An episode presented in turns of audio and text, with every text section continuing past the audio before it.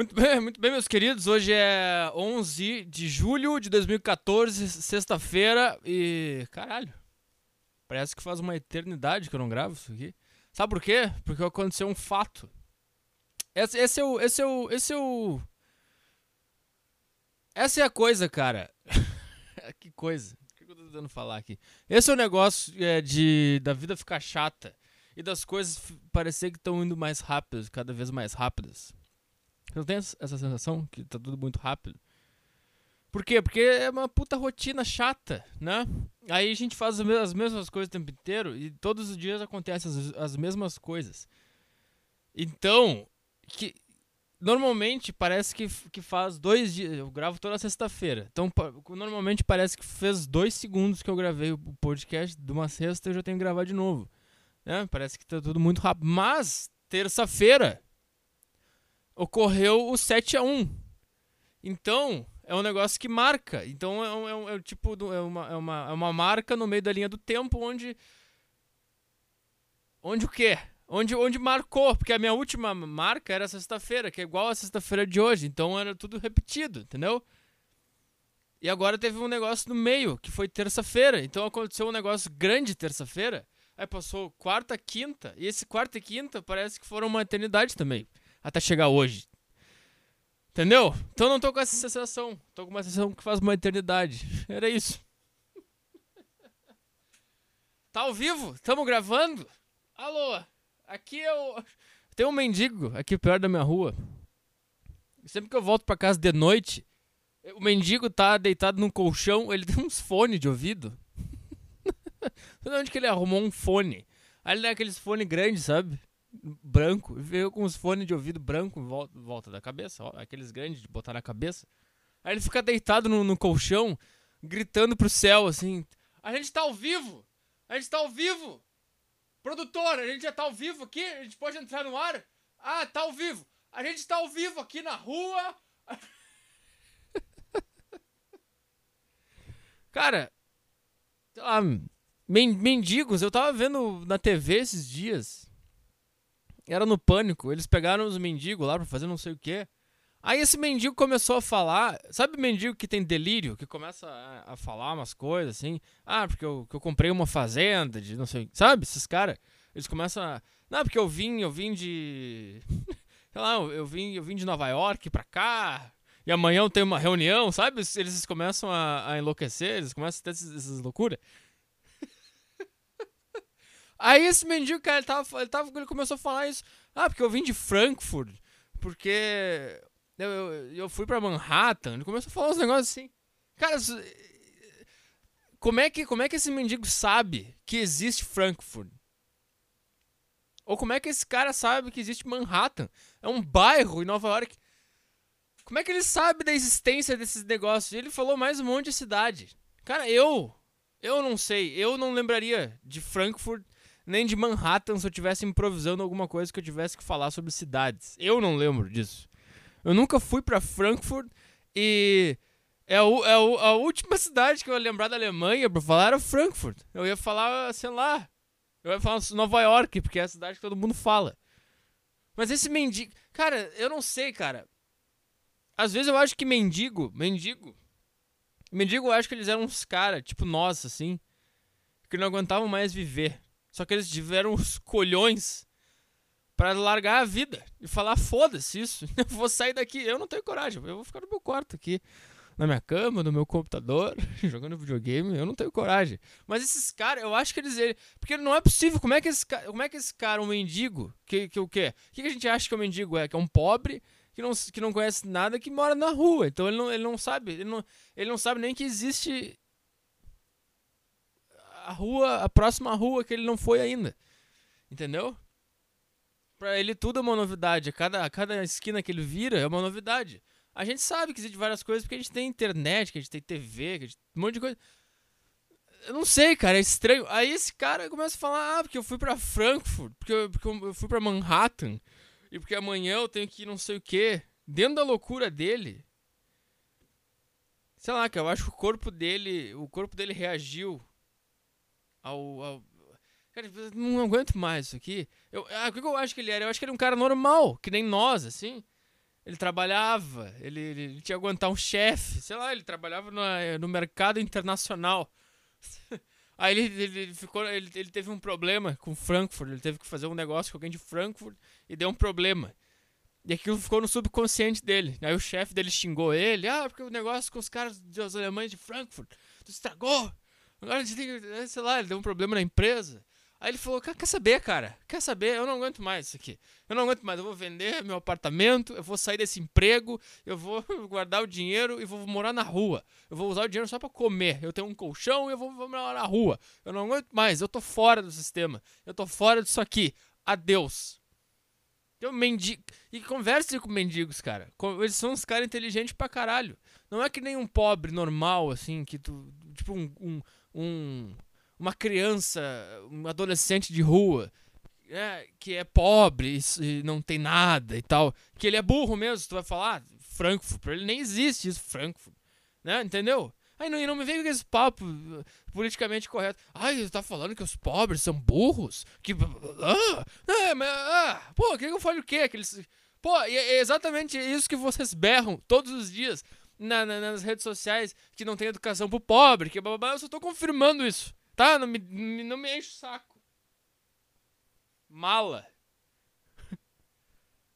é, eu acho que eu acho, cara, mendigo. Mendigo, mendigo, não, não um garoto de rua pobre, que pede esmola. Que puta mendigo, aqueles puta mendigo que delira, sabe? Delíria? Que delira. É, que tem. É.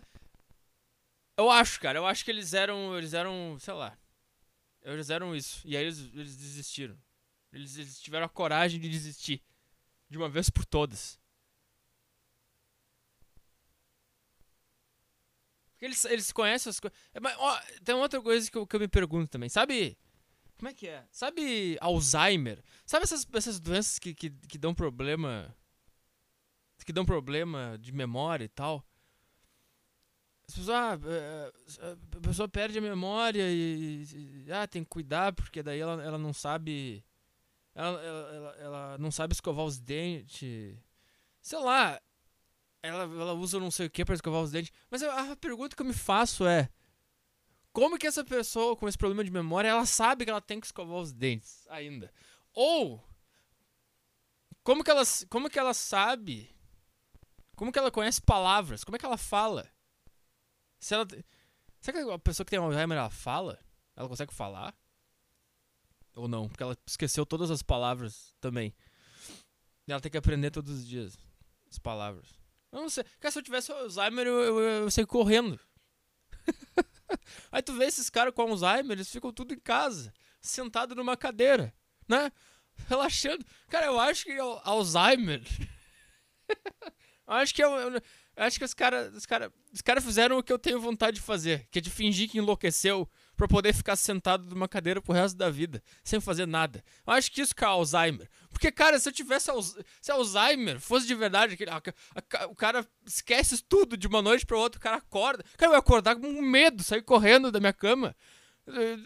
Ah, porque tem que, tem que colocar os produtos de limpeza escondidos porque eles acham que, que é comida. Mas como é que ele lembra que a comida fica num armário?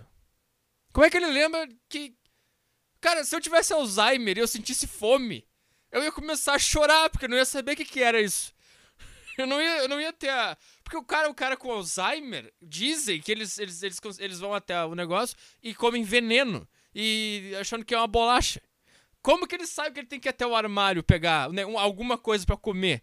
Se, eu, se o Alzheimer fosse legítimo, o cara ia estar numa cadeira pensando: meu Deus, o que, que, é isso aqui ao redor? Como é que, aliás, como é que ele ia pensar? Meu Deus, o que, que, é isso aqui ao, aqui ao redor? Se ele tem o Alzheimer, ele esquece das coisas. E ele esqueceu as palavras. Ele esqueceu o vocabulário também. Não, aí ele lembra de todas as palavras. Ele, quer dizer, quer dizer, eu acho que Alzheimer é quando o cara é, é que nem um mendigo. Só que o, o, cara do Alzheimer, ele não tem tanta coragem quanto o mendigo. O mendigo vai pra rua, foda-se. O cara do Alzheimer, ele pensa, cara, eu não aguento mais eu não aguento mais, eu não aguento mais, acabou, acabou minha vida, cara, que eu tô velho, olha que me olho no espelho, minha pele caindo, olha que, que, que eu me tornei, cara, eu, vou, eu, eu, eu precisava de uma doença, pra pessoa me internar em algum lugar e eu ficar lá esperando a morte, aí ele começa, meu Deus, não aguento mais. Ele tá vendo TV o dia inteiro. Fica, ai, meu Deus do céu, o que, que eu faço na minha vida? Aí chega o neto, chega a filha com o neto domingo de tarde pra fazer almoço. Aí depois não aguento mais essa minha família, cara. Não aguento mais essa pessoa vindo aqui em casa fazer almoço. Eu não quero. Eu não quero ficar só. Eu quero ficar em paz. Aí ah, eu vou fingir que eu enlouqueci, cara. Eu vou fingir que eu esqueci de tudo, que eu não sei mais nada. Eu vou sentar nessa cadeira e vou ficar olhando reto e algumas pessoas vão falar comigo, eu não vou falar nada. Aí eu vou sentir fome, eu vou até a prateleira dos produtos químicos, eu vou, eu vou tomar um detergente, e aí vão, vão, vão, vão no médico, vão, aí vão dizer, ah, tá com Alzheimer. Aí eu vou, ah, graças a Deus, vocês acham que eu tô com Alzheimer. Eu vou ficar parado aqui na minha cadeira, esperando. Quieto, né? Sem ninguém me enchendo o saco.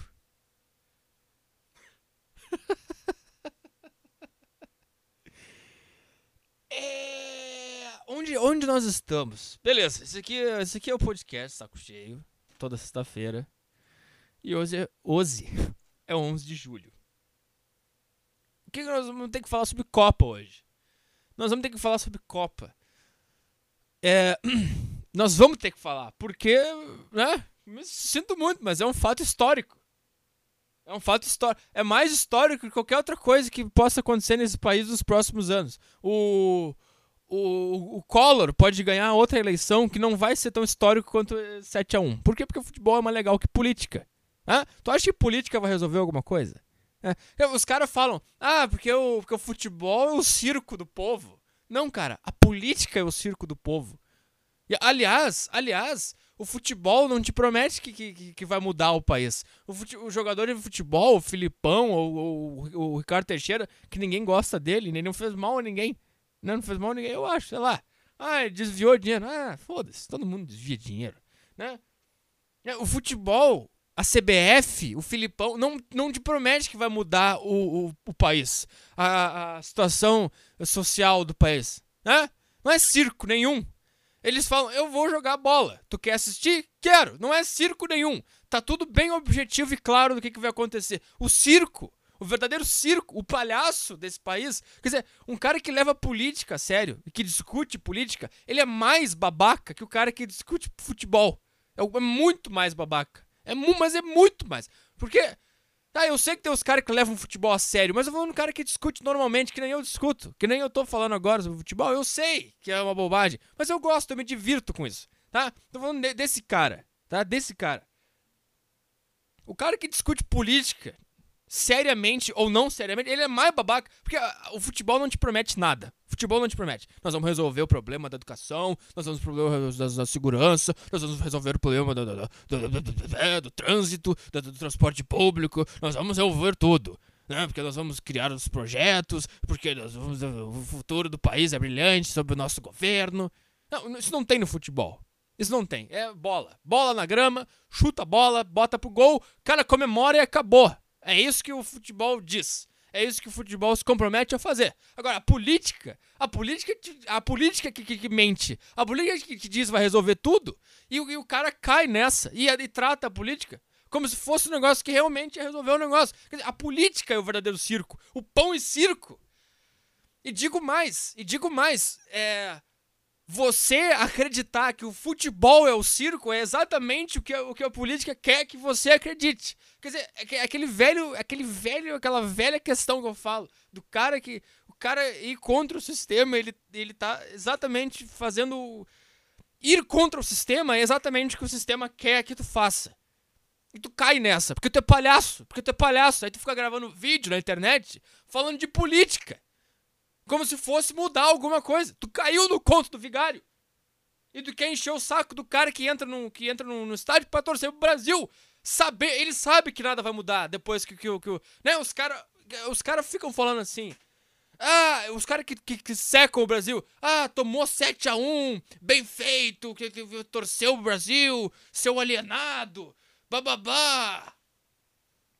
Porque o, futebol, porque o futebol, porque você se importa. Porque o Brasil tem muito mais coisa para se importar com o futebol do que. Quer dizer, alguém.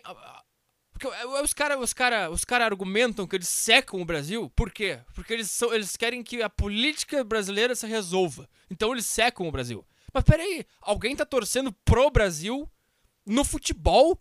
É, achando ou querendo que, que, que, que o sucesso do Brasil no futebol resolva os, os problemas políticos ou sociais ou o caralho do país? Alguém, alguém tá fazendo isso? Quer dizer, secar o Brasil na Copa por causa da, da situação política do país faz tanto sentido quanto torcer pro Brasil na Copa esperando que uma vitória na Copa resolva os problemas do, do país. Faz é a mesma coisa, só que é um é um e o outro é o outro, só que é a, é a mesma coisa. Ninguém tá torcendo pro Brasil achando que vai resolver as coisas. Ninguém tá, tá, gostando da Copa porque a gente acha que, que o Brasil está maravilhoso e que, que vai resolver os problemas se o Brasil levantar a taça. Ninguém tá achando isso. Quem tá achando isso é tu. Tá secando porque tu acha que tu vai secar e, e vai resolver algum problema. Não, é, é, é, quando, quando, quando tem vôlei, por exemplo, quando tem vôlei na, na, naquelas aqueles mundial de vôlei, que é do caralho, que sabe, aqueles Brasil e Rússia, Brasil e Estados Unidos. Eu não vejo ninguém falando isso. Ah, eu vou secar a seleção brasileira de vôlei, porque o país está na merda. O Anderson Silva. O Anderson Silva, o UFC é brasileiro. Eu vou secar o Anderson Silva porque o, o país está uma merda. Quer dizer, não tem nada a ver uma coisa. Eu não sei por que, que o futebol, talvez por ser um, um esporte maior, Talvez por isso as pessoas confundem uma coisa com a outra, que não tem nada a ver uma coisa com a outra. Não tem absolutamente nada a ver uma coisa com a outra. Então, tu é o palhaço se tu acredita na política, tu tá dentro do circo se tu acredita na política, se tu discute política, se tu aponta é, dados e, e, isso e aquilo, e vou fazer isso, vou ter que votar na não sei o quê, porque, porque é o mensalão, porque a corrupção, tu é o palhaço. Esse é o verdadeiro circo. Que tu tá, tu tá dentro do circo e tu tá gritando pro cara que tá fora do circo. Ô! Oh! Ô! Oh! Tu tá no circo aí? Não, tu tá no circo aí. Eu tô fora aqui. Eu tô vendo um jogo de futebol. Eu, não, eu só tô vendo uma bola aqui jogar. Eu não tô dentro do circo. Tu tá dentro do circo. Hã? Tu tá dentro do circo. Por que, que eu tô falando isso? Porque os caras. Não, porque tem agora, né? Porque agora que, que antes da Copa tem os caras que, que, vão secar o Brasil porque eu sou foda. Porque eu, porque eu acho que, que a gente tem que se preocupar com outras coisas antes do futebol. Mas, pera, mas também tem outra coisa. Eu considero a política o circo, tá? Vocês já entenderam isso. Mas, mas eu, não, eu não entendo a relação entre torcer pro Brasil. Quer dizer, o cara pode. É que é tudo muito estranho, cara. É a gente tem coisas mais importantes para se importar. Tá, beleza. Mas quem tá dizendo que o cara que torce na Copa pro Brasil, quem disse que esse cara tá, tá achando que isso é a coisa mais importante do mundo? Ninguém tá achando que isso é a coisa mais importante do mundo. Ninguém. Aliás, tá, pra ser, pra ser justo, Óbvio que tem gente que é fanática por futebol e que acredita que isso é a coisa mais importante do mundo. E aí chora e faz e, e chilique. E realmente tá. Eu entendo que esse tipo de gente existe, assim como existe vocês chatos que acham que tem que secar o Brasil para resolver o problema do país, porque a gente tem que mudar muita coisa antes. Ó, de novo, tu é tão babaca. O cara que, que, que torra a paciência por causa disso ele é tão chato quanto o cara que, que, que torce muito pro futebol.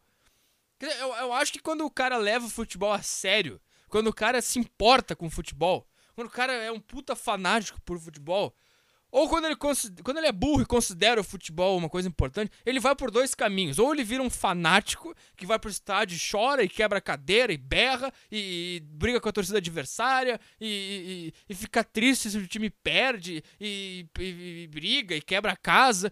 Ele, ele pode ir para esse lado ou ele pode ir pro outro lado. Do, do, do trouxa que, que, que fica tão contra o futebol e acha que isso é, vai resolver algum problema. Eu vou secar o Brasil porque. Eu, eu, é, tá entendendo? Os dois. Que nem aquele negócio da esquerda e da direita. Os dois estão no mesmo. No, na mesma carroça. Sendo. Não, eles estão em duas carroças diferentes sendo guiados pelo mesmo cavalo. Os dois estão no mesmo. No mesmo. No mesmo. Ah, e agora eu tenho que falar sobre esse. Cara. Sobre esses jornalistas que agora todo mundo vai começar a encher o saco do Filipão. Grande homem, grande sujeito, Eu, eu queria dar um abraço nesse cara. Não me interessa se ele tomou 10, 15, 20 a 1. Não me interessa quanto foi.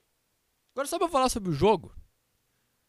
Foi uma loucura, cara. Eu, quando, quando começou a, a tomar os gols, eu, eu fiquei, cara. Você não fica, fiquei com aquela, com aquela. Não, isso aqui é, é estranho isso. Deve estar tá anulado o gol, deve estar tá impedido, alguma coisa. E não, e não parava, e cada gol eu pensava, tá, o juiz vai, vai pitar, aconteceu alguma coisa, é, foi falta, alguma coisa aconteceu, porque não é.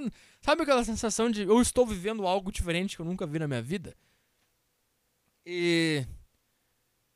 Bom, mas daí depois do jogo. Aí, aí cara, tá. Foi terça-feira, quarta e quinta, cara. Eu tô vendo TV e acompanhando bem isso aí.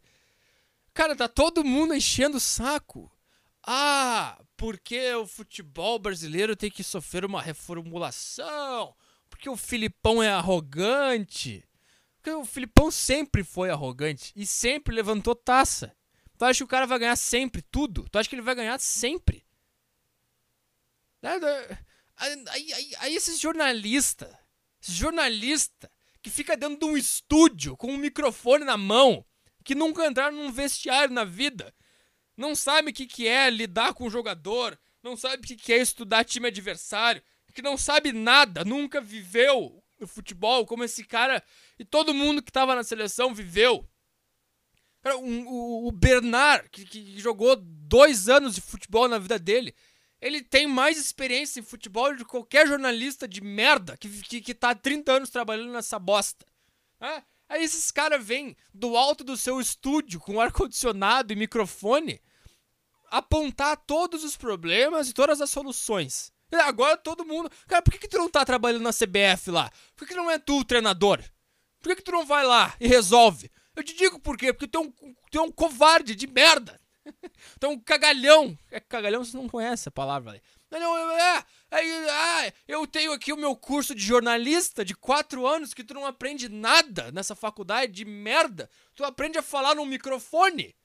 Aí tu é setorista do, do, do não sei o que, e aí e vai lá, ah, eu trabalho na ESPN, eu sei tudo de futebol. Aí vai lá aqueles babaca na câmera, fica com o microfone com aquela cara de brabo, como se futebol fosse, ó, oh, meu Deus, cara, Perdeu, perdeu. Ganhou, ganhou, acabou. Não tem que resolver problema nenhum. Futebol não tem que passar por reformulação nenhuma. Não tem que resolver nenhum problema. Se, se o Brasil, na próxima Copa, cair no fase de grupos e depois o futebol brasileiro sucumbir e não existir mais, a gente virar que nem a liga do, do, do Chipre e não tiver mais futebol no Brasil, foda-se. Não tem que resolver nada. Não tem que fazer plano nenhum. Não tem que fazer nada. Se a CBF quiser fazer, ela faz. É, é uma empresa privada. Não é tu, jornalista. Quer dizer, porque é, é muito estranho. É muito estranho. Porque futebol é um, é um negócio privado. É um negócio privado. Os caras decidiram. Vamos jogar bola? Vamos jogar bola. Começou a crescer. As pessoas começaram a gostar. Aí, aí os cara, o cara inventou que ah, inventou que tem, que tem que ter imprensa especializada em esporte. Mas ninguém, ninguém do esporte disse Vem, vem aqui. Não, vocês inventaram essa palhaçada de, de, de coletiva, de entrevistar jogador. Vocês inventaram isso. Se vocês não estão gostando da seleção, se vocês não gostam do, da CBF e do jeito que as coisas estão, sai! Vai trabalhar em outra coisa.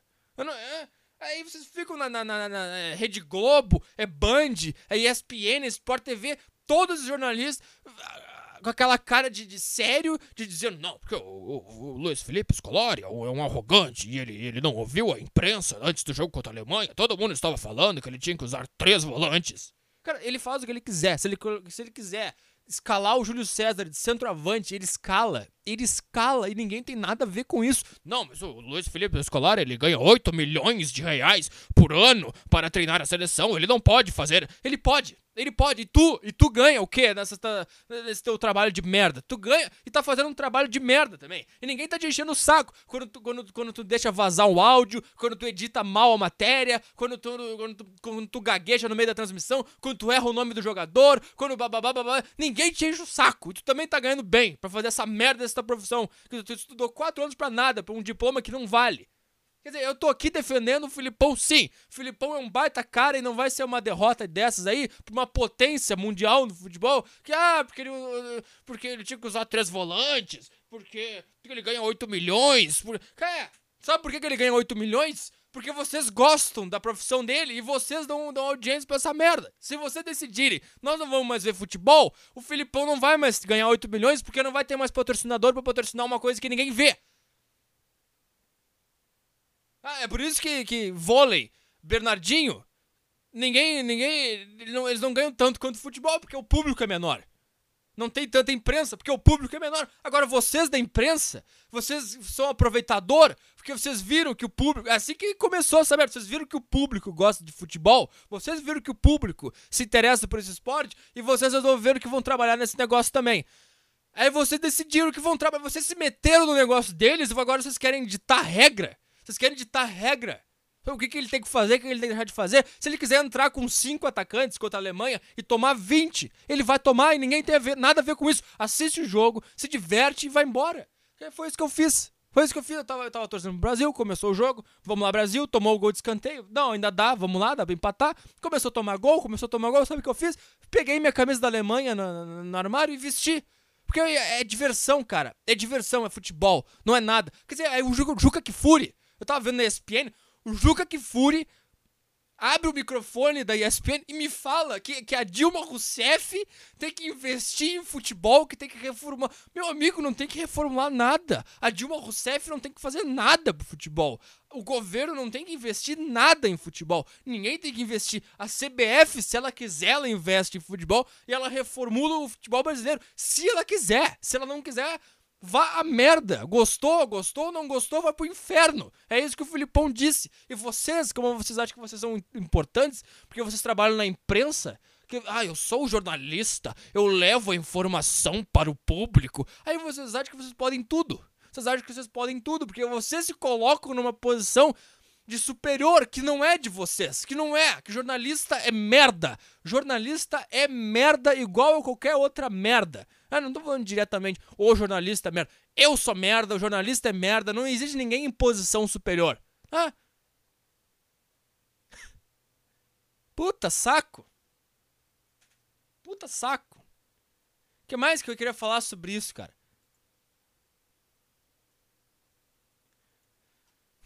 Aí, aí, aí, aí, as crianças chorando.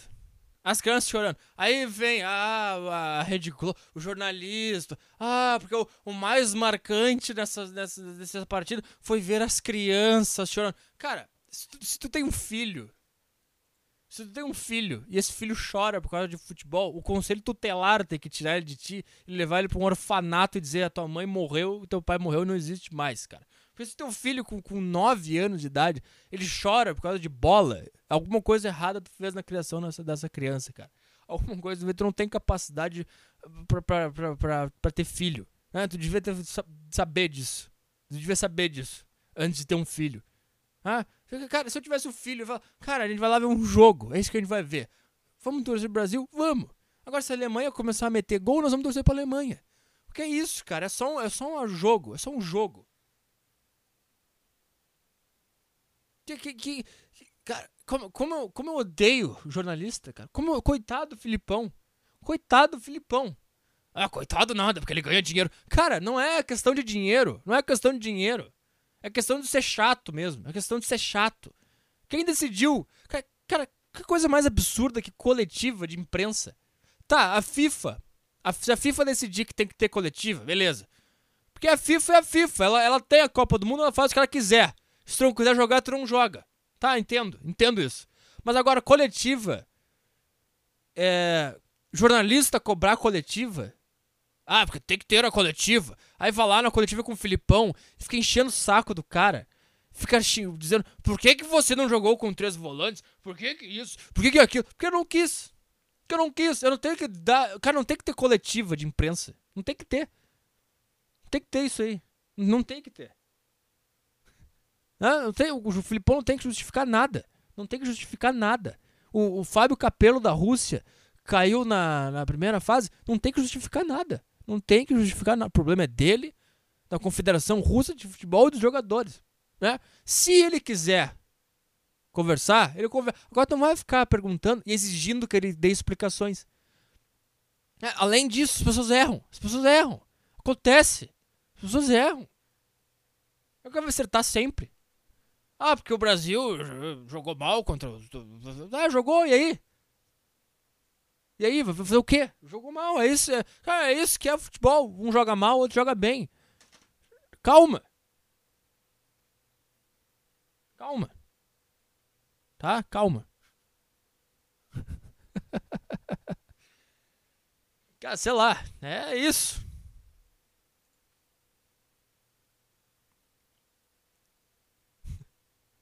Pô, eu tinha visto aqui um. Uma notícia aqui. Que uma. Porra, pera aí. Uma. Pera aí. Aqui, ó. Garota de 15 anos não suporta vexame brasileiro e, sui e se suicida no Nepal. A nepalesa Pragya Tapa, uma garota de 15 anos, não suportou a goleada sofrida pela seleção brasileira diante da Alemanha e se suicidou. O Brasil era seu time favorito e ela sentiu-se deprimida após o jogo, deixando uma carta aos familiares explicando os motivos do, da sua decisão antes de se enforcar. As informações são no jornal ECA, sei lá o que. Ela que morava com a mãe e a avó se suicidou dentro da própria casa e foi encontrada pela sua família. Ela assistiu ao jogo ao lado de alguns amigos, blá blá blá blá blá. Segundo informações da polícia local ao jornal, a menina havia discutido com os colegas por causa da partida. Na carta de despedida, ela revelou que sentia uma dor profunda pelo massacre que o Brasil estava sofrendo, 7 a 1. Uh, pra, Praga era a filha mais velha da família, blá blá blá. Quer dizer, também não. É isso que eu tô dizendo, cara. É isso que eu tô dizendo. O cara que se revolta com a Copa do Mundo e seca o Brasil é que nem essa menina. Mesma mentalidade. Mesma coisa. Só que em, em, em lados opostos.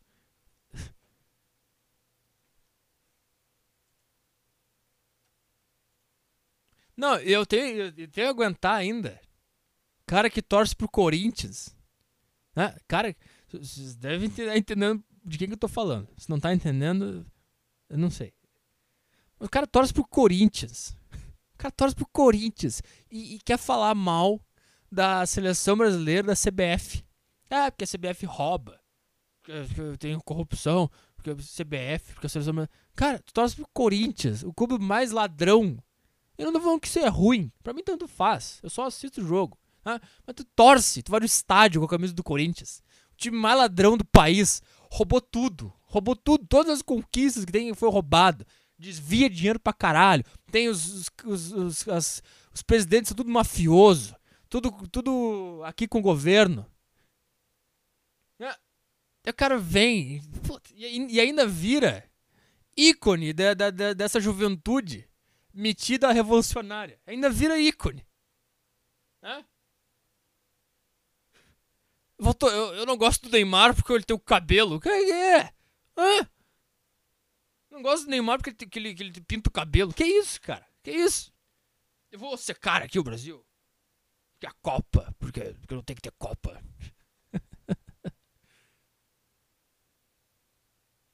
ah, meu Deus do céu. Mulheres relatam como foram assediadas nas festas da Copa na Vila Madalena.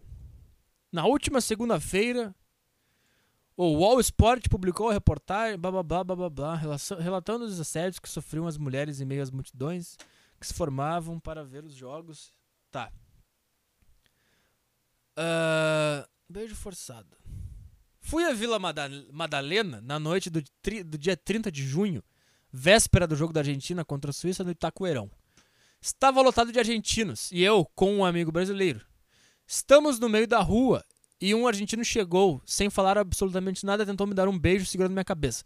Eu segurei de volta no rosto dele e disse que, daquele jeito, ele não tinha a menor chance comigo. Nem com e nem com nenhuma brasileira. Os próprios amigos que estavam com ele começaram a rir e eu fui embora feliz. Letícia Bahia Diniz, 30 anos, psicóloga. E fui embora feliz. Dizer, essa é a. Dizer, essa é a. Essa é a coisa, cara. O mesmo prazer que o homem sente em conquistar uma mulher é o, é o prazer que a mulher sente em, em dar um fora num homem. Né? Os próprios amigos que estavam. Eu fui embora feliz. Letícia Bahia Diniz, 30 anos, já deve estar na capa da gaita. Devia estar agradecendo que tinha um cara querendo ficar contigo. Né? 30 anos. Que, que mulher também. Sabe por que, que mulher não se cuida? Sabe por que, que mulher embaranga? Sabe por que, que mulher fica horrorosa quando elas ficam velhas? Tu pode ver, cara. É muito difícil tu ver uma mulher que passa ali dos 30 e poucos, né? Que esteja gostosa. Né? É difícil, elas tudo emba... Sabe por quê? Porque elas vivem. Porque quando elas fazem 15 anos, elas já parecem mulher. Elas já ficam puta gostosa pra caralho. E elas vão vivendo até os 27, por ali, achando que a vida é aquilo. Né? Elas vivem uma década tendo tudo. E, e, e, o mais impressionante é que elas podem beber, elas podem comer, elas podem fazer sexo, elas podem ir em festa, elas podem virar madrugada, elas podem ir pra festa, dar, beber, se drogar, ir pro trabalho no outro dia de manhã, e que na, não acontece, elas continuam bonita e gostosa. Então elas acham que a vida é assim. Nós, cara, nós, como homem ele tá acostumado com a rejeição, a gente tende a se cuidar mais. Por isso que tu vê lá os Brad Pitt, os caras têm 70 anos e os caras tão bem ainda. Tem aquele, tem aquele, o Stallone, acho. Pô, o cara tá com sei lá quantos anos, o cara tá todo musculoso, o cara tá bem, o cara corre, o cara e tal. Tu, tu nunca vai ver uma mulher com 60, 70 anos. Tá, ai, nunca. Tá, eu sei, eu sei. Tu pode ter uma, ah, mas eu conheço uma. Tá, ninguém se importa. Tô falando de uma forma geral, cara. Chato. Tô falando de uma forma geral. Não vai ver a mulher depois dos 40 que esteja bem ainda. Elas tudo em barango. Porque é isso que eu tô vendo, cara. É isso que eu tô. Com a minha convivência com jovens, principalmente jovem metido artista, eles acham que a vida é aquilo. Elas, ah, eu, eu bebo, não acontece nada, né?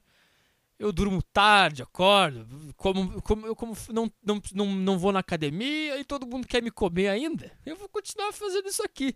A vida é essa. E elas vão se divertindo, vão fazendo sexo com todo mundo. E acham que aquilo ali é a vida. E vão fazendo. Vão chupando rola, bebendo vodka. Saem dia de semana, quarta, vão pra balada quarta. Porque eu sou a mulher e eu tô, eu tô bem. Quer dizer, o homem tá acostumado à rejeição, ele. Hum, hum, eu não quero mais isso. Eu não quero mais, eu não quero isso pra minha vida. Eu não quero ser rejeitado sempre. Aí ele começa a comer direito. Né? Ele começa a se cuidar. Começa a ir na academia não vai na academia, dá uma corridinha todo dia de manhã, né? Não exagera no álcool, né? Tá, sexta-feira eu vou dar uma saída, beleza, mas não é, não é que nem a mulher, porque a mulher tem aquela, tem aquela coisa que tem que sair, que tem que dar, que vamos beijar, vamos, vamos fazer, que vamos beber, que, uh, sabe? Que elas acham que o filme, que o, que o, que o, que o mundo é um filme. Que a vida dela é um filme, ela tá sendo filmada, e que ela é a personagem do filme, elas bebem, elas pegam os gatinhos e blá blá blá. Né? Elas acham que é isso, a vida. Aí quando. Eu, eu vou ser bem sincero, cara. O que. O que uma das coisas que, que, que, eu, que eu tenho mais curiosidade para ver, uma das coisas que realmente me faz querer ficar aqui por mais um tempo, é ver todas as pessoas que eu conheço hoje, do meu círculo, círculo social. é ver essas mulheres, colega, etc e tal. Eu quero, eu quero ver elas quando chegar lá nos 30 e poucos e começar a embarangar e ela, ninguém mais querer elas. E elas começarem a. Putz, eu devia ter me cuidado antes. Eu, eu tô louco pra ver isso. Mas eu tô louco pra ver. Ah, mas essas mulheres, cara, que, que se orgulha de não se cuidar, de não ir na academia, de não comer direito, sabe? Eu tô louco pra ver. Eu tô louco pra ver. Aí chega lá nos 30 e poucos, ninguém mais quer. Aí vai procurar um babaca. Vai procurar um babaca. Mas vai querer o. Vai querer o cara que se cuidou antes. É isso que tu vai querer, né, sua vagabunda? Vai querer o cara que se cuidou quando tinha lá 20 anos, cheio de espinha na cara. Não queria. Quando ele quando tava gostosa lá, sem fazer nada, bebia vodka de manhã e continuava gostosa. Se eu beber vodka de manhã, eu não consigo fazer nada. Eu morro. E ninguém vai querer dar pra mim. Ah, ninguém vai nem olhar pra mim, que eu vou estar com cara de bêbado. Não vou conseguir ir na academia, não vou conseguir comer direito, vou vomitar, vou estar uma merda. É? Ah, tu não, tu bebe, tá sempre bonita, tá sempre, ah, sempre uma maravilha. 15 anos já todo mundo quer te comer na escola. Professor dá em cima. Acho que não sei. Acho que não sei que professor dá em cima. Óbvio que dá. Nasci, mas tu. Ah, a vida é isso. Hum, A vida é isso. Que é todos os homens do mundo me agradam, me querem e, e dariam de tudo pra, pra poder me ter. Essa é a vida. Hum, Ninguém me mostrou outra vida ainda. Eu acho que é isso. E nós aqui, na merda. Nenhuma mulher nos quer. Né? O cara é rejeitado. Puta que pariu, essa é a vida. Putz, essa é a vida, tem que fazer alguma coisa. Aí o cara começa a fazer alguma coisa. Aí chega lá, depois de um período de sofrimento, chega lá nos 35, o cara tá bem. Né? Aí a mulher, a mulher tá nos 35, que tava bem antes, agora tá mal, agora que é o cara. Né? Agora que é o cara. O que eu digo? Se- Sejam solteiros. Sejam solteiros. tá? Não namorem, não casem. Porque não. Cara, não dá. Não dá, não dá. Não dá, não dá. Sejam solteiros. É, não, aproveita. porque Quando chegar lá nos 35, vai ver tuas coleguinhas da, da escola, tudo baranga. E aí a, a vingança vem, cara. A vingança chega. Um dia ela chega. Eu tô vendo tudo baranga lá. Ah, As barangas, puta baranga. E eu tô aqui. Porque que eu, que eu, que eu, eu era rejeitado e eu soube valorizar aquele momento de rejeição. Cara, eu não falei nada nesse podcast. Não falei nada. Que merda. Não falei nada. Falei tudo. Ah, dei um pau na imprensa. Sei lá o que, que eu fiz aqui. É, mas, é, sei lá, cara. Eu, eu fiquei triste porque o Brasil perdeu 7x1. Não, mas fiquei triste, né? E depois, tá, é só futebol. Botei minha camisa da Alemanha e falei, tá, vamos, vamos, vamos nos divertir com isso. Né? Pô, a, a Copa foi bem. Aconteceu tudo de bom na Copa. Não deu problema, tá? Quebraram os negócios lá. Ah, Mas, né, de forma geral, a Copa foi boa. Tivemos jogos bons. Na sexta-feira que vem eu faço aí o a retrospectiva Copa, né? A gente vai ver o que, que aconteceu. Eu não vou fazer, vou pegar um site pronto e vamos comentando em cima, porque eu não, não vou fazer, tenho preguiça de fazer. né? Cara, esse podcast aqui é o único lugar onde eu posso ser o que eu, o que eu, sou, o que eu quero ser. É aqui que eu posso, ninguém, ninguém vai. Ah, eu, quero- não, não, não me mandem e-mail. Sugestões para o podcast. Não, cara, isso eu tenho na minha vida já. Minha mãe, né, chefe, professor. Eu já tenho isso na minha vida. Esse aqui é o lugar onde eu não tenho chefe. Onde eu não tenho sugestões. Onde eu faço do jeito que eu quiser. Ah, não me manda sugestão. Por que, que tudo, vocês têm que corrigir tudo no mundo? Por que, que, por que, que a humanidade não, não, não aceita as coisas imperfeitas? Hã? O meu podcast é imperfeito. Não vai ser perfeito. Não vai ser legal como tu acha que ele tem que ser. Ele vai ser assim. Ouve. A vida é assim. O, o ser humano tem que corrigir tudo. Tudo ele tem que corrigir. Hã? Até um podcast. Não, sugestões para o podcast. Arthur, eu gostaria de dizer as minhas sugestões. Não. Não. Eu não sou perfeito. Tá? Ele não vai. É assim que as coisas são. O Filipão não é perfeito. Não é. Escalou mal, botou o Bernard, achou que ia dar certo. Não deu. Tá. A, a- a imprensa, cara. A impre... Vou ter que meter pau de novo. Eu não, cara, aí, aí, eu não sei. Quem é do Rio Grande do Sul talvez vá lembrar. Você teve um Grenal em 2000 e. Ah, não vou. se- se- Será que foi 2006? Ou 2005? O, o Mano Menezes era técnico do Grêmio. Tá? Daí ia ter um Grenal. O- o- da final do Campeonato Gaúcho. Aí o Grêmio empatou com o Inter no Olímpico 0 a 0 tá? E aí, próximo jogo era no Beira Rio. Como foi 0 a 0 O em- empate com gols dava título pro Grêmio. Tá? Aí o que, que o Mano Menezes fez? Eu lembro que ele escalou dois laterais esquerdos. Eu lembro disso. Ele escalou o Lúcio e o Alessandro. Que, o Lúcio que jogou no Palmeiras. Ou não? Jogou no São Paulo. O Lúcio, nordestino, jogou na Alemanha. E o Alessandro, que até agora, há pouco tempo, jogava no Corinthians. Tá? Ele, eu lembro. Ele escalou os dois caras de lateral esquerdo. E ficou todo mundo no rádio. Ah, porque o Mano Menezes enlouqueceu. Ele vai entregar o jogo assim. Porque ele escalou dois laterais. Aí o Grêmio foi lá e meteu. Tá? Campeão, campeão gaúcho. Ah, o Mano Menezes é gênio. Ele fez uma jogada, deu um nó tático. Se ele perde esse jogo, ah, o Mano Menezes é burro, ele não ouviu a imprensa. Porque quem, onde já se viu escalar dois laterais? Cara, eu não tô falando. Eu sei que o, que o Si não joga, mas eu tô falando é que, cara, relaxa. Relaxa. Relaxa. narra o jogo, tá? Mas não enche, relaxa. Ele vai errar e vai acertar um dia. Aí, se o Filipão acerta o Bernard jogando na ponta, invertendo a bola, como ele quis fazer, ah, porque o Filipão é gênio. Ele, ele, ele a, imprensa toda enchendo o saco pra, pra jogar, jogar com três volantes, né? Ninguém ia falar, é, nós erramos aqui na imprensa, gente, ninguém ia falar. Eles não gostam da imprensa. A imp...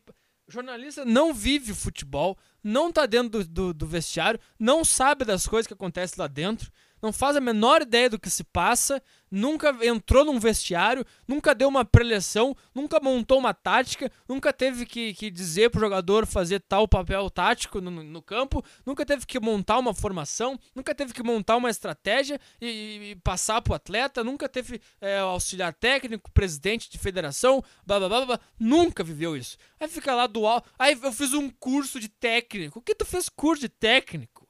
O que tu fez curso de técnico? E daí que fez curso de técnico? E daí? Vá merda com esse teu curso de técnico. Ah, porque eu sou jornalista, eu me formei. Então você não sabe nada. Não sabe nada. Sabe o que, é que sabe? O cara que não tem curso de técnico e viveu dentro do futebol há 30 anos, 50, sei lá. Esse é o cara que sabe. É porque eu sou jornalista, mas eu fiz o. Ah, merda! O que, que eu tô falando, cara? Às vezes eu me pergunto se vocês aí, quando, quando, quando eu esqueço o assunto, vocês ficam falando, ah, tu tava falando disso, cara, é disso aqui, ó, disso que fala, fala. Eu, não, cara, eu não, não, eu não lembro o que, que eu tô falando. E vocês ficam, cara, tu tava falando disso, tu tava falando das baleias que fazem, que nadam no mar, era isso que tu tava falando. Eu fico aqui, cara, do que, que eu tava falando? Tava falando do, do. Era jacaré. Aí vocês ficam, não, cara, é baleia, baleia. vocês fazem isso. Eu não sei, porque eu esqueci. Então eu vou passar pro próximo assunto. Acho que deu isso aí sobre a Copa? Será que é? Acho que deu, cara. É. 7x1, cara. É, ficou pra história. Acontece. Deixa. Relaxa. Vê a final. É só futebol. Não tem que reformular nada. E é isso aí. Se vocês não sabem, na próxima sexta-feira eu vou apresentar a minha primeira peça de teatro. Bom, mas eu tô, eu tô cagando. O que eu quero falar é uma coisa que aconteceu que é legal, tá? Que eu quero contar pra vocês.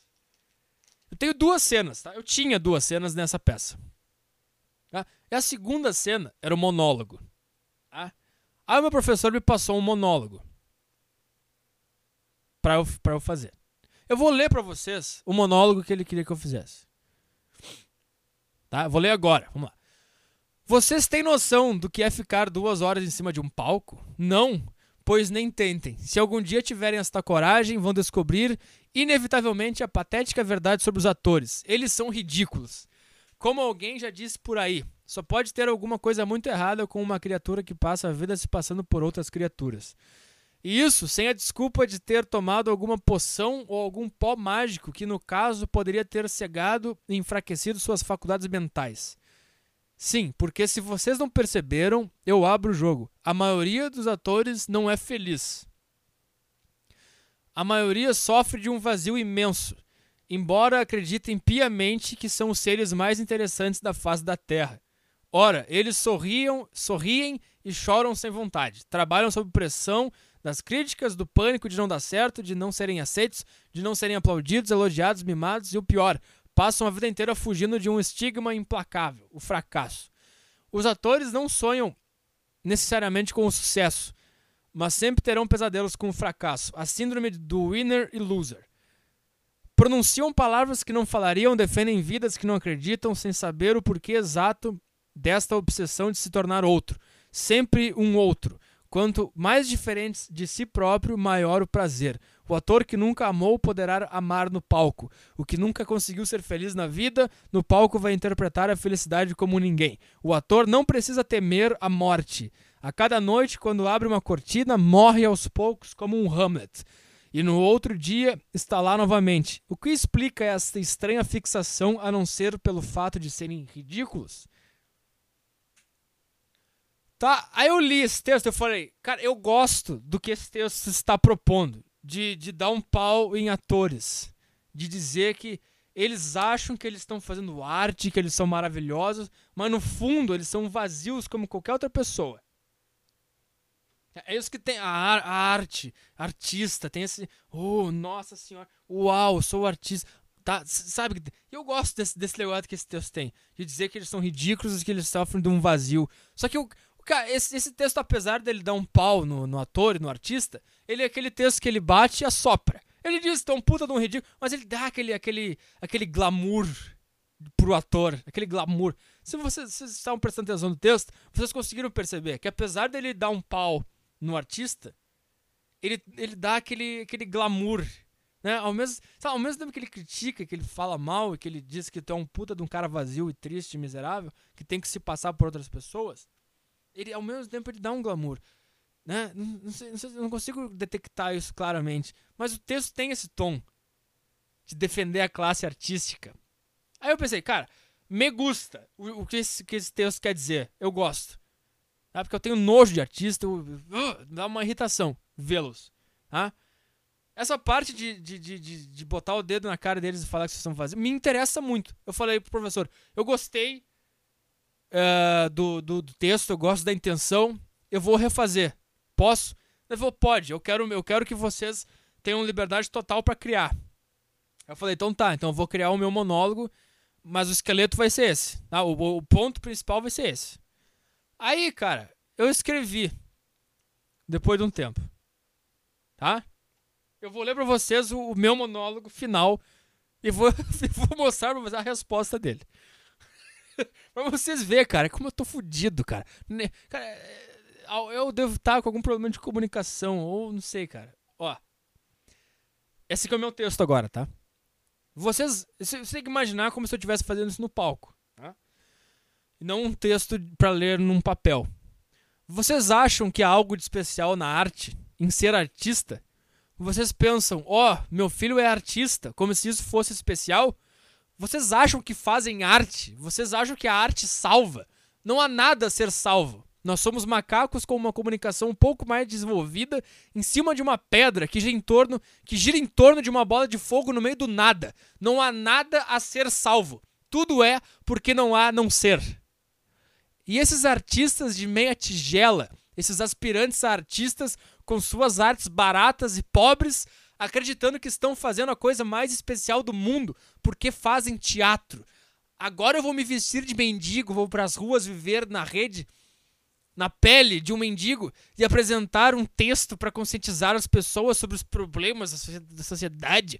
Você não está fazendo nada. Você nunca vai saber como é viver na pele de um mendigo. O que determina ser um mendigo não é passar fome, não ter lugar para morar, passar frio ou outras necessidades. O que determina ser um mendigo é saber que aquilo vai durar para sempre. O que determina ser um mendigo é não ter esperança. Cara, é isso, é isso mesmo, cara.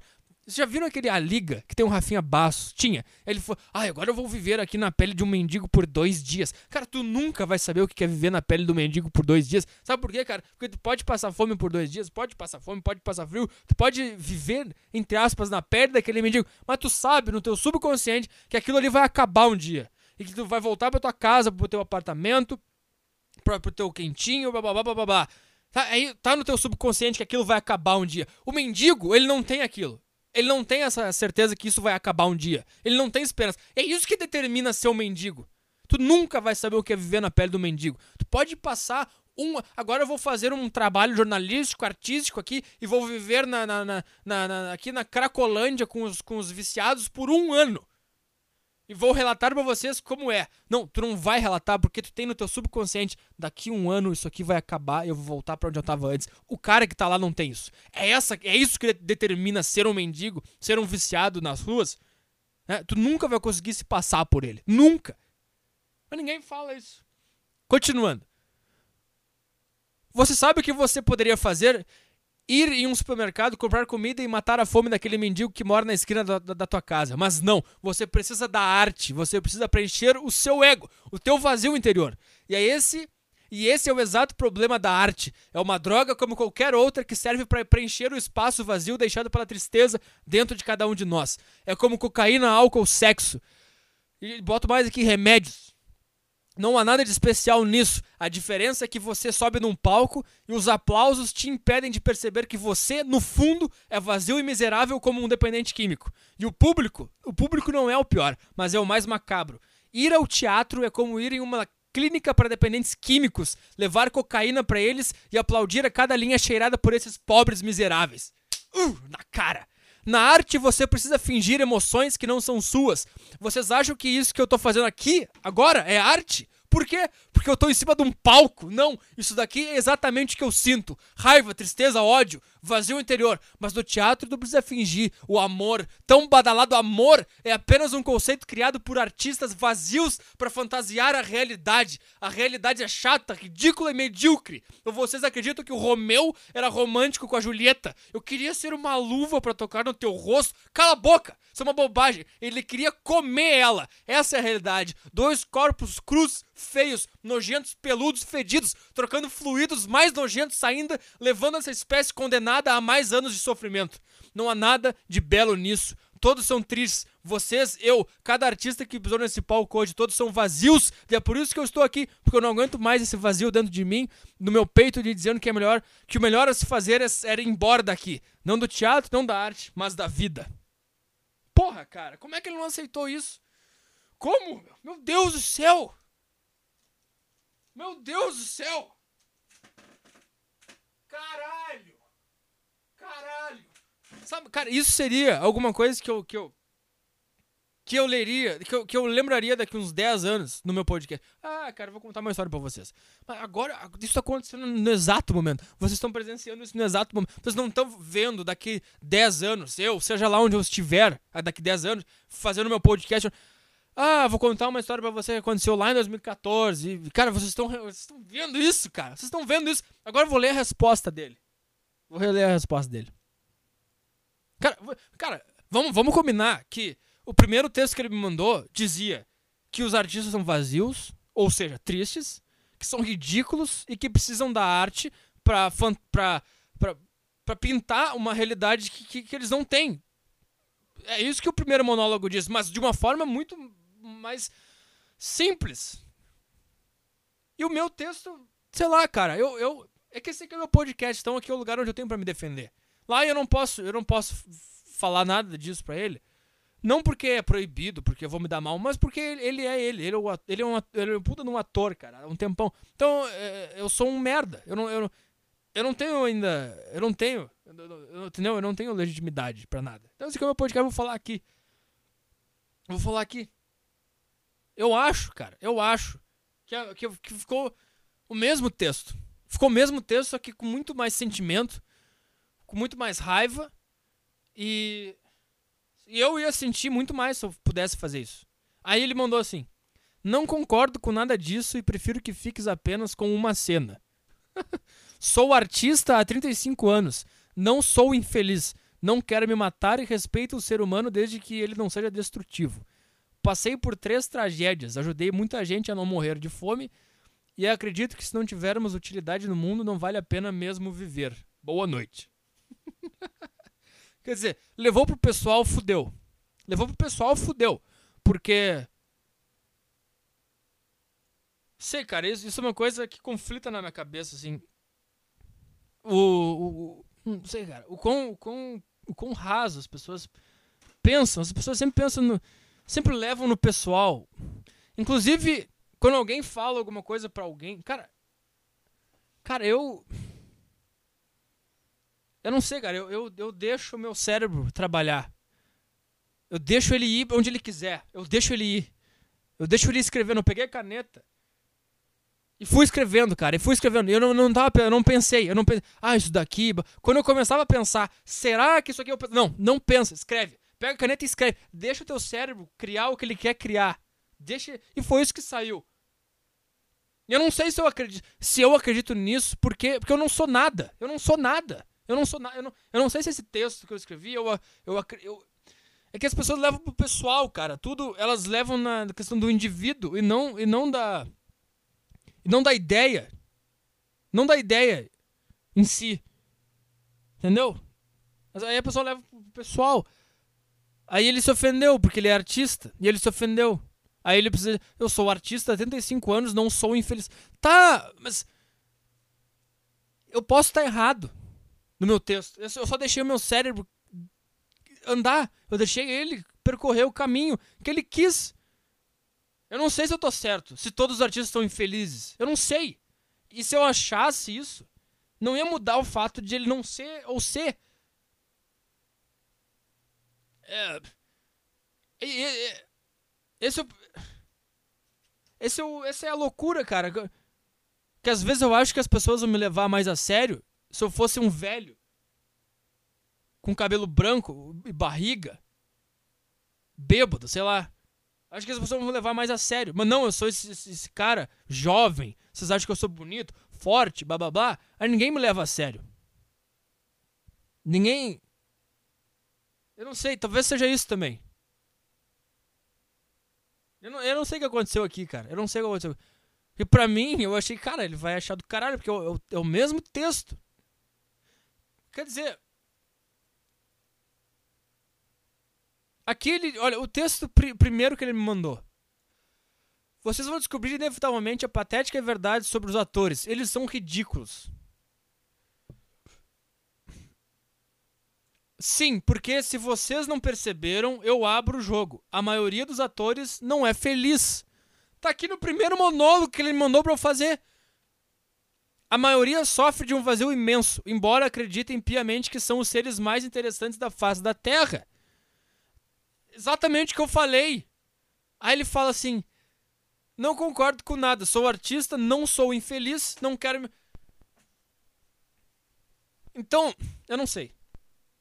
Mas isso, eu queria contar essa. Eu queria, porque, cara, quando eu gostei do texto que eu fiz, eu queria pelo menos usar ele em algum lugar. Ele tá aqui no podcast. Se alguém quiser tirar ele daqui e botar no YouTube, eu pode botar. Eu queria. Esse é um texto que eu gostaria de fazer num palco, cara. Porra. Mas fui censurado. Fui censurado.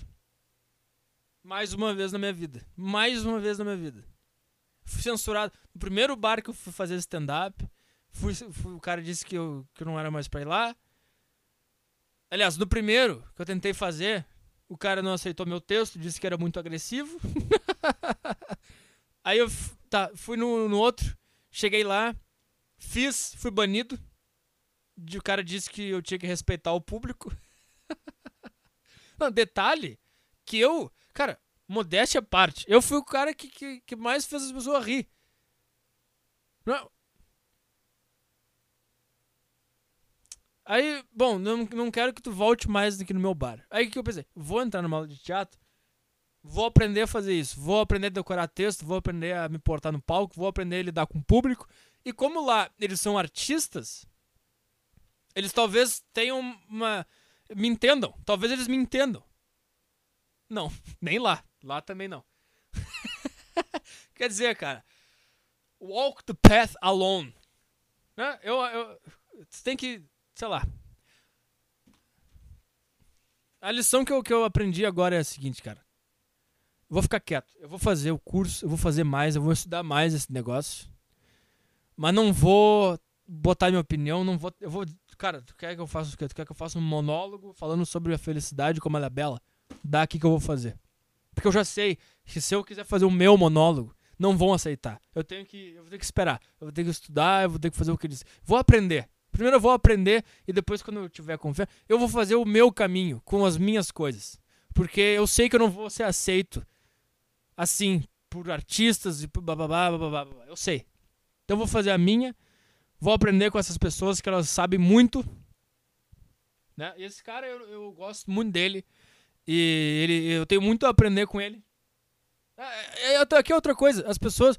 A maioria das pessoas levaria isso pro pessoal e ficaria brabo. Eu entendo completamente ele levar pro pessoal, porque as pessoas não se prepararam ao longo da vida a não levar as coisas pro pessoal. Eu sei que eu, que eu, que eu sou um bosta, que eu sou insignificante, blá blá blá blá blá blá blá, blá que eu já falei 300 vezes. Então eu não vou levar pro pessoal isso que ele me falou. Eu, eu consigo entender o contexto, a, a ideia. Eu consigo entender, cara. Sei lá, eu não, eu não. Eu vejo tanta gente brigando por nada. No meu curso, cara, tem racha na turma de bobagem. De bobagem. Eu não, eu não consigo entender como, as- como é que as pessoas são assim, tão. tão.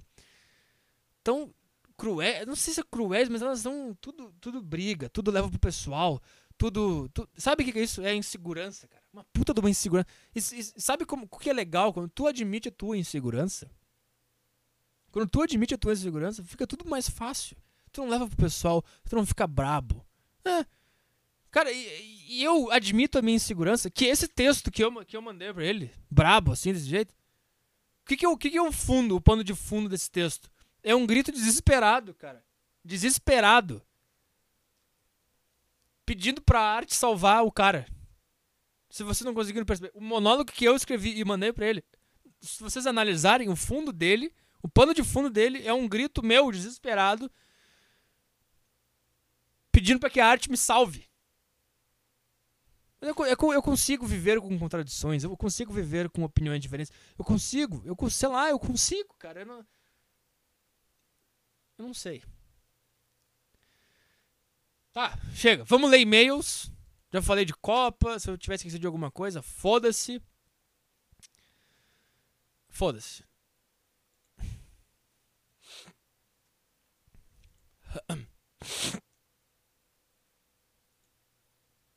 Petri, manda um vai tomar no cu pra bicha do meu irmão gêmeo, que se acha antissistema só porque não gosta de futebol e fica criticando a Globo e o Neymar. ele, ele deve ter aproveitado, eh, aprendido isso com quem? Com, o- Emoura. e vai tomar no cu com todo o ódio do mundo pra esportes, com esses servidores lixos que caem toda hora e fazem eu perder minhas moedinhas. Petri, manda um vai tomar no cu pro Outlook. Essa porra substituiu o Hotmail e além de tudo é uma merda. Tem umas configurações difíceis pra caralho além de ser bugado. Ontem mandei meu trabalho pra minha professora e ela disse que recebeu no nome de um tal de Moacir, meu pai. Falou o cara. Gostaria de mandar esses vizinhos filhas da puta que em época de São João ficam acendendo essas merdas de fogueira e deixa tua casa parecendo que jogaram um smoke. Cheio de fumaça. Tu coloca perfume pra ir em algum lugar, chega na esquina e tá fedendo fumaça. Manda tomar no cu essa porra de chinelo havaianas que arrebenta no meio da rua e não tem o que fazer daí. Lixo. Queria mandar tomar no cu pra todas as garotas que ca- Ah, cagavam pra mim quando eu era gordo, feio escroto e agora vem puxar assunto comigo.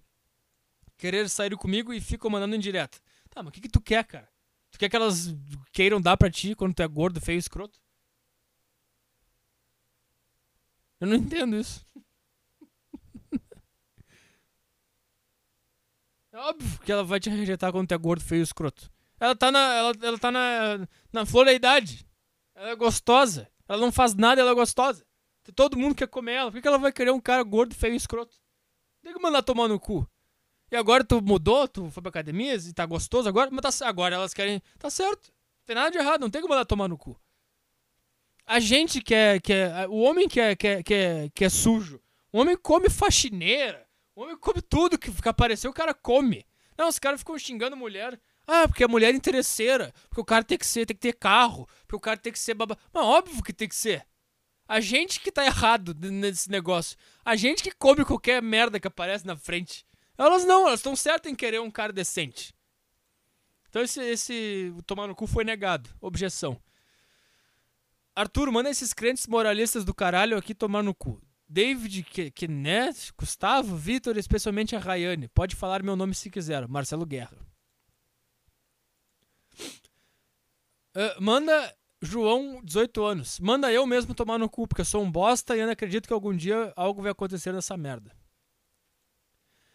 E aí, Petri, por favor, mande essa filosofia de adoração às favelas e de tomar no cu. Não entendo que as pessoas veem de bonito nessa merda.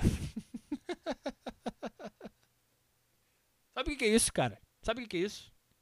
É a, é a. Seja feliz, continue produzindo. Seja feliz, continue produzindo. Ah, eu sou pobre na favela, eu tô triste. Não, não, não. Não seja triste. Sabe por quê? Porque tu vai te revoltar se tu for triste. E aí tu vai. Tu vai parar de produzir.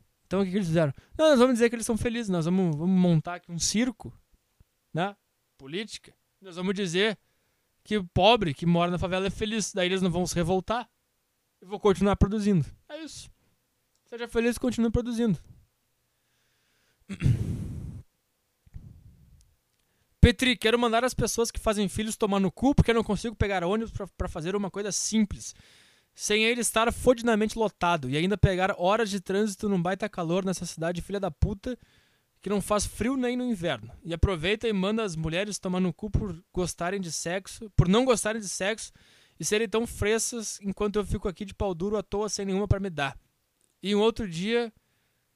E um outro vai tomar no cu maior ainda por, por elas poderem gerar filhos. Aí, Arthur, manda tomar no cu essa porra da EA. Dessa EA, dessa porra desse FIFA do caralho, da porra que os jogadores são tudo retardado. E manda tomar no cu também a fauna do Brasil. Essas porras desses animais de merda da porra. Tudo filha da puta. Uh... Mais um aqui. E aí, petróleo? Queria primeira, primeiramente mandar um vai tomar no cu para a incompetência dos meus pais ao terem um filho, no caso eu, sem condições e sem planejamento de criá-lo. Não apenas financeira, mas de todo o resto que me, me fazendo passar por situações necessárias. O pior de tudo é a desculpa de que filho é uma benção nessas besteiras, sendo que só trago prejuízo. Não consigo fazer nada de produtivo e não querer estar nessa merda de vida e ver minha mãe ma maquiando essa tristeza é pior. Aproveitando o e-mail, deixo aqui meu elogio à entrevista Saco Cheio 1. Curti muito e fico no aguardo de outras. Eu tenho mais uma engatilhada, mas se você tem uma história de tragédia, de alguma coisa interessante, manda e a gente faz uma entrevista.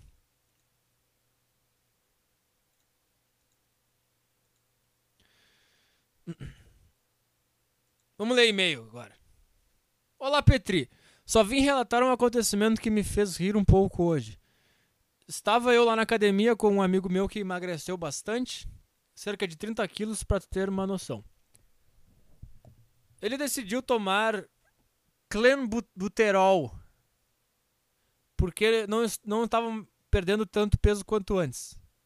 Beleza, lá estávamos nós fazendo esteira e ele me disse que estava com o coração acelerado e um pouco tonto. Eu disse para ele que o coração acelerado era do clenbuterol e tontura era pressão alta. Ele ficou um pouco preocupado porque a mãe dele era hipertensa e tudo mais. Na mesma hora eu lembrei daquele teu papo num podcast em que tu comentava sobre os estupradores e tu falava da natureza e tudo mais. Pensei para mim mesmo, caralho, está tão relacionado quanto aquilo que o Petri falou. Obesidade é contra as regras da natureza. Não, não é. Obesidade não é contra as regras da natureza. A obesidade está na natureza. Pessoas gordas não podem sobreviver por muito tempo na selva. Logo, hipertensos de gente do tipo já tem um termogênico natural com eles para queimarem para que queimem gordura rápido caso se faça necessário. Coisa que não aconteceria num cenário em que um gordo hibernaria e não precisaria fazer algum esforço físico. Eu não entendi nada. Peraí. Obesidade é contra as regras da natureza. Pessoas gordas não podem sobreviver por muito tempo na selva. Logo, hipertensos e gente do tipo já têm um termogênico natural com eles para que queime gordura rápido caso se faça necessário. Coisa que não aconteceria num cenário em que um gordo hibernaria e não precisaria fazer algum esforço físico. Não entendi nada. Mas o que, a única coisa que eu posso falar é que a obesidade não, não é contra as regras da natureza. Né? O cara é obeso e ele morre porque ele é obeso. Essa é a regra da natureza, não é contra. Essa é justamente a regra. Você tem que parar de, de tratar a morte como uma coisa ruim. Ou como uma coisa boa. Ela não é ruim nem boa. Ela acontece. Então, se o cara é gordo e não consegue se adaptar ao mundo, ele morre. Isso é a regra da natureza. Isso é o que acontece.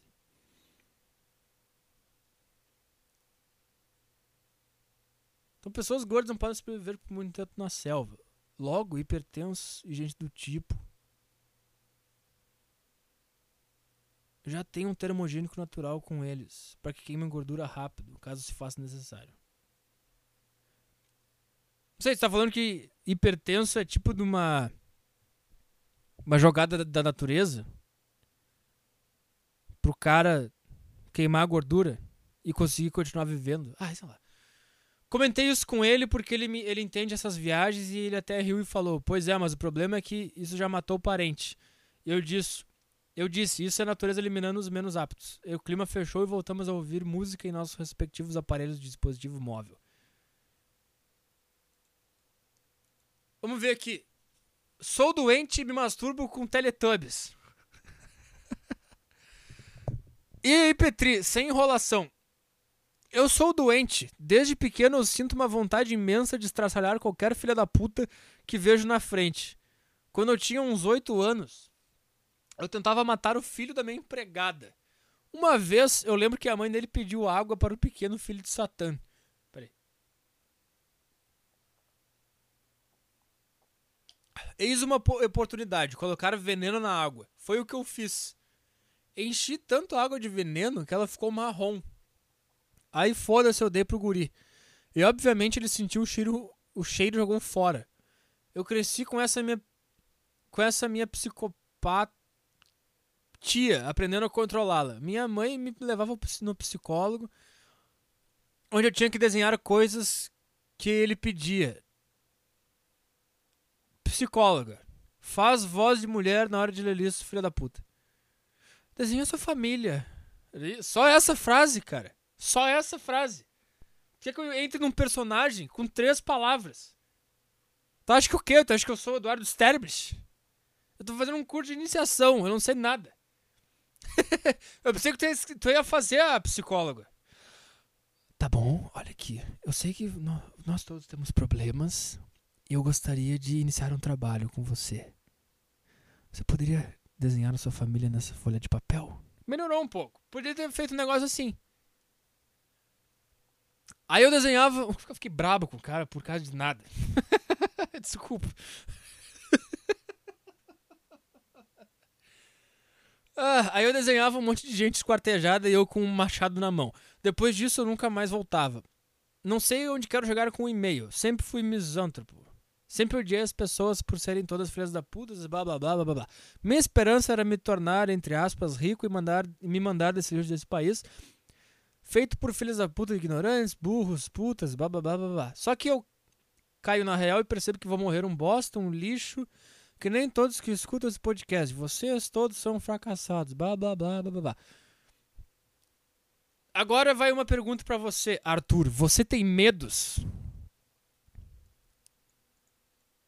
Se tu diz assim, medo, filosoficamente falando, porque eu acho que quando tu admite que tu tem um medo, esse teu medo acaba.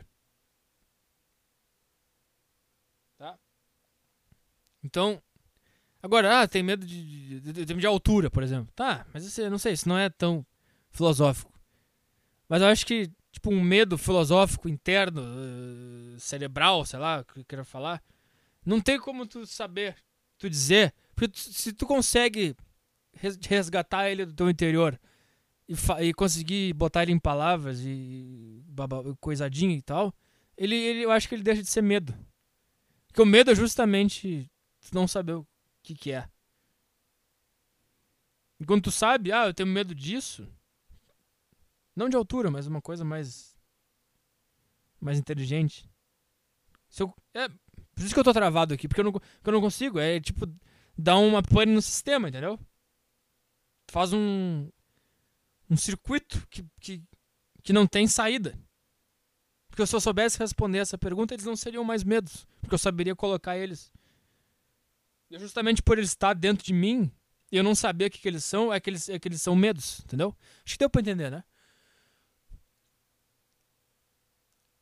Ai. Petri, imagine que, que seu pênis, de alguma forma, a imagem de Jesus, Jesus Cristo.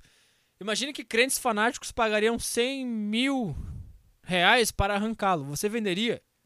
100 mil é pouco. 100 mil, sabe 100 mil, cara? 100 mil, vai, ó. Não dá nem pra comprar um lugar pra morar com esse dinheiro. Não dá nem pra viver um ano com esse dinheiro. Então eu não arrancaria.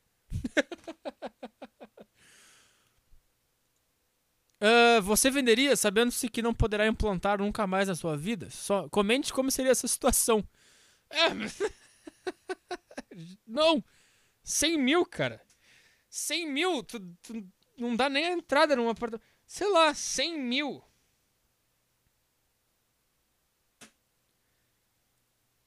Até, até se tu for, tipo, pobre, uh, classe baixa, média, a 100 mil resolve a vida de um, de um menino de rua, de um mendigo. Um mendigo, se ele, se, ele, se ele não era um cara que decidiu, cara, eu não aguento mais, isso aqui, dinheiro, imposto, chefe, chega, eu vou pra rua, foda-se tudo. Mas se for um mendigo, mendigo, que a gente acha que ele é um pobre, coitado, resolveria a vida. Mas nem a vida dele também não seria resolvida com 100 mil, não. Nem a vida dele. Cara, 100 mil, se tu pensar a longo prazo, não é nada. Pode dar uma ajeitada agora? Eu não arrancaria. Não arrancaria. Não vale a pena.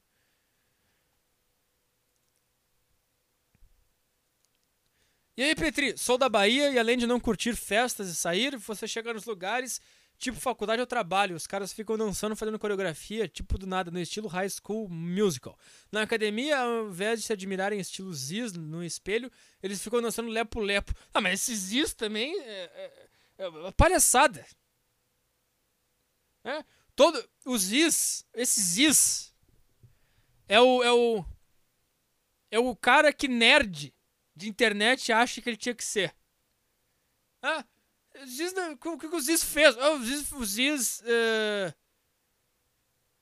Que, que ele fez? Ele, ele, ele, ele treinou e, tomou bomba e fez dieta pra, pra rebolar na, na, na balada pra pegar a mulher. É isso que ele fez. É, não me impressiona. Eu não gosto dele e não acho que ele seja exemplo. Não acho que ele seja exemplo pra nada. Tá? Eu acho um cara que tem um corpo bem menos bonito do que o dele e que leva a musculação tão a sério quanto ele levava é o Henry Rollins. Para mim, ele é muito mais exemplo para qualquer aspecto da vida do que esse cara. Ah, se vocês querem ver um cara que gosta de musculação e faz isso porque ele precisa, se vocês querem se espelhar em alguém, é nesse que esses caras vocês têm que se espelhar. Eu não existe que tomava bomba e ia lá e ficava rebolando sem camisa na frente das mulheres. Ah, vá merda, palhaço. Tô treinando boxe e quero chegar em um, um dia na academia nu e procurar briga com todo mundo. Você já desejou o poder de poder congelar as pessoas naquele ambiente que você está e comer as meninas que estão ali? É foda. Olha, cara, essa, essa sua pergunta me levanta a seguinte questão: Como que eu comeria as meninas que estão ali se elas estariam congeladas? Ela, eu ia poder pegar ela e, e botar ela na posição que eu quero, mas ela tá toda dura, porque ela, como se fosse tipo um, um corpo morto. Como seria? Eu acho. O que eu, eu pensei agora? O máximo que eu, que eu, gostaria de fazer era congelar as pessoas, aí eu tirar a roupa delas e, e, e, e pegar na teta. Mas comer, comer é difícil. Porque tá, tá, tá congelada. Aí vai botar o teu pau numa pedra. Aí tu vai pegar, não sei, tu vai pegar ela e tu vai tentar botar ela de quatro, por exemplo. Aí tem que ficar. Pega o braço aqui, porque ela vai estar tá congelada. Aí tu põe ela de quatro. Aí tu come ela. Aí tu desativa o, o poder do congelamento e ela, ela acorda. Caralho, que que, onde é que eu tô? De quatro no meio do, do, do, do saguão da faculdade. Não sei. É que nem aquele negócio. Ah, o que você faria se você fosse invisível? ah, porque eu ia no banheiro das meninas. Ah, tu só ia ver elas peladas. Mulher pelada é, é chato. Mulher de roupa é mais bonito que mulher pelada. E o lance do incesto, às vezes estou conversando com meu pai e dá vontade de beijar ele na, na boca dele, do nada. E com outros parentes também. Que porra é essa, cara? Pra que isso? cara, não é, eu acho que eu acho que eu tenho é que nem eu tenho. É tipo pensar em cenas improváveis no meio assim. Eu, eu te entendo. Agora eu tô, eu tô me imaginando, por exemplo, Natal. Eu tô conversando com meu tio. Aí eu tô, eu tô me imaginando isso. Aí eu começo a pensar, cara, que, que, que será? Qual seria a reação dele e das pessoas se no meio da conversa simplesmente pegasse o rosto dele e desse um beijo na boca dele? Eu, eu acho que é essa a questão. Não é, não é ser a favor do incesto ou, ou, ou sentir vontade de. Eu acho que é mais essa curiosidade de, de. Cara, imagina se eu fizesse isso. Entendeu? Eu acho que é essa que tu tem na tua cabeça aí. Acho que é isso. Ah, tá bom. Uma hora e meia já de podcast e chega, né? Ah, chega. Uh. Sabe o que, que é o problema, cara? Às vezes eu penso coisas assim, eu penso assim, cara, eu vou falar disso no podcast. Aí eu começo aqui e vai tudo por um caminho diferente. E aí eu fico assim, cara, será que se eu tivesse falado o que eu, o que eu pensei em falar seria melhor do que foi? E agora? Lidem com esta questão. É... Então tá.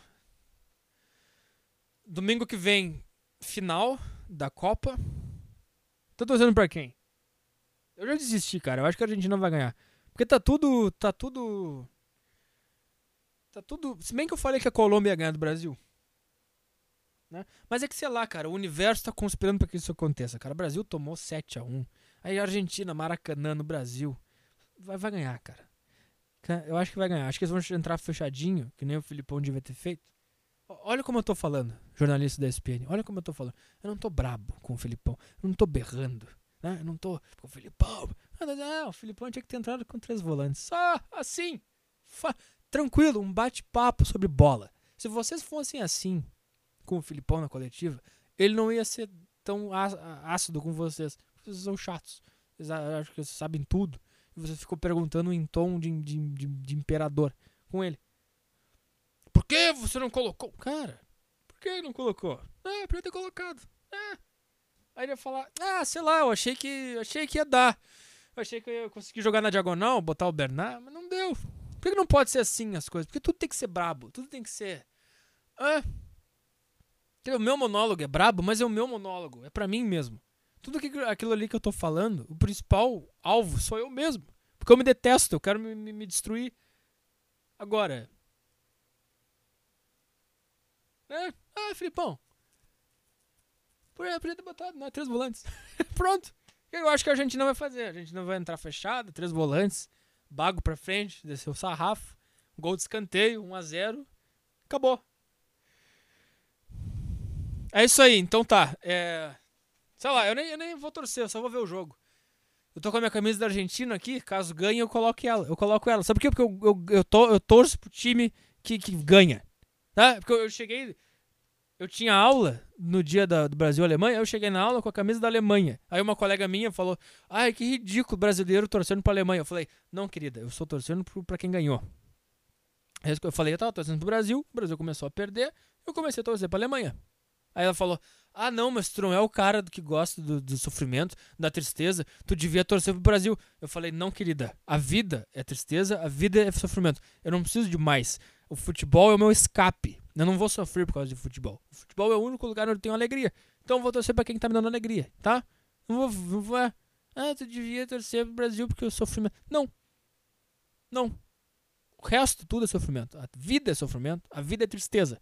Na Copa do Mundo, eu vou torcer pra quem ganha. Né? Eu vou me divertir torcendo pro underdog, pro Uruguai? Vou. Mas se não ganhar, beleza. Se não ganhar, beleza. A Argentina mete a Alemanha mete 5. Eu começo a torcer pra Alemanha. Porque a vida não precisa ser toda negativa. A base dela é negativa, a gente tem que saber aproveitar disso. Mas o resto, o futebol, as coisas, assim, elas têm que ser o nosso escape, o Big Brother, a novela, né? Nem tudo precisa ser tão chato tá? Fiquem com essa lição do tutu.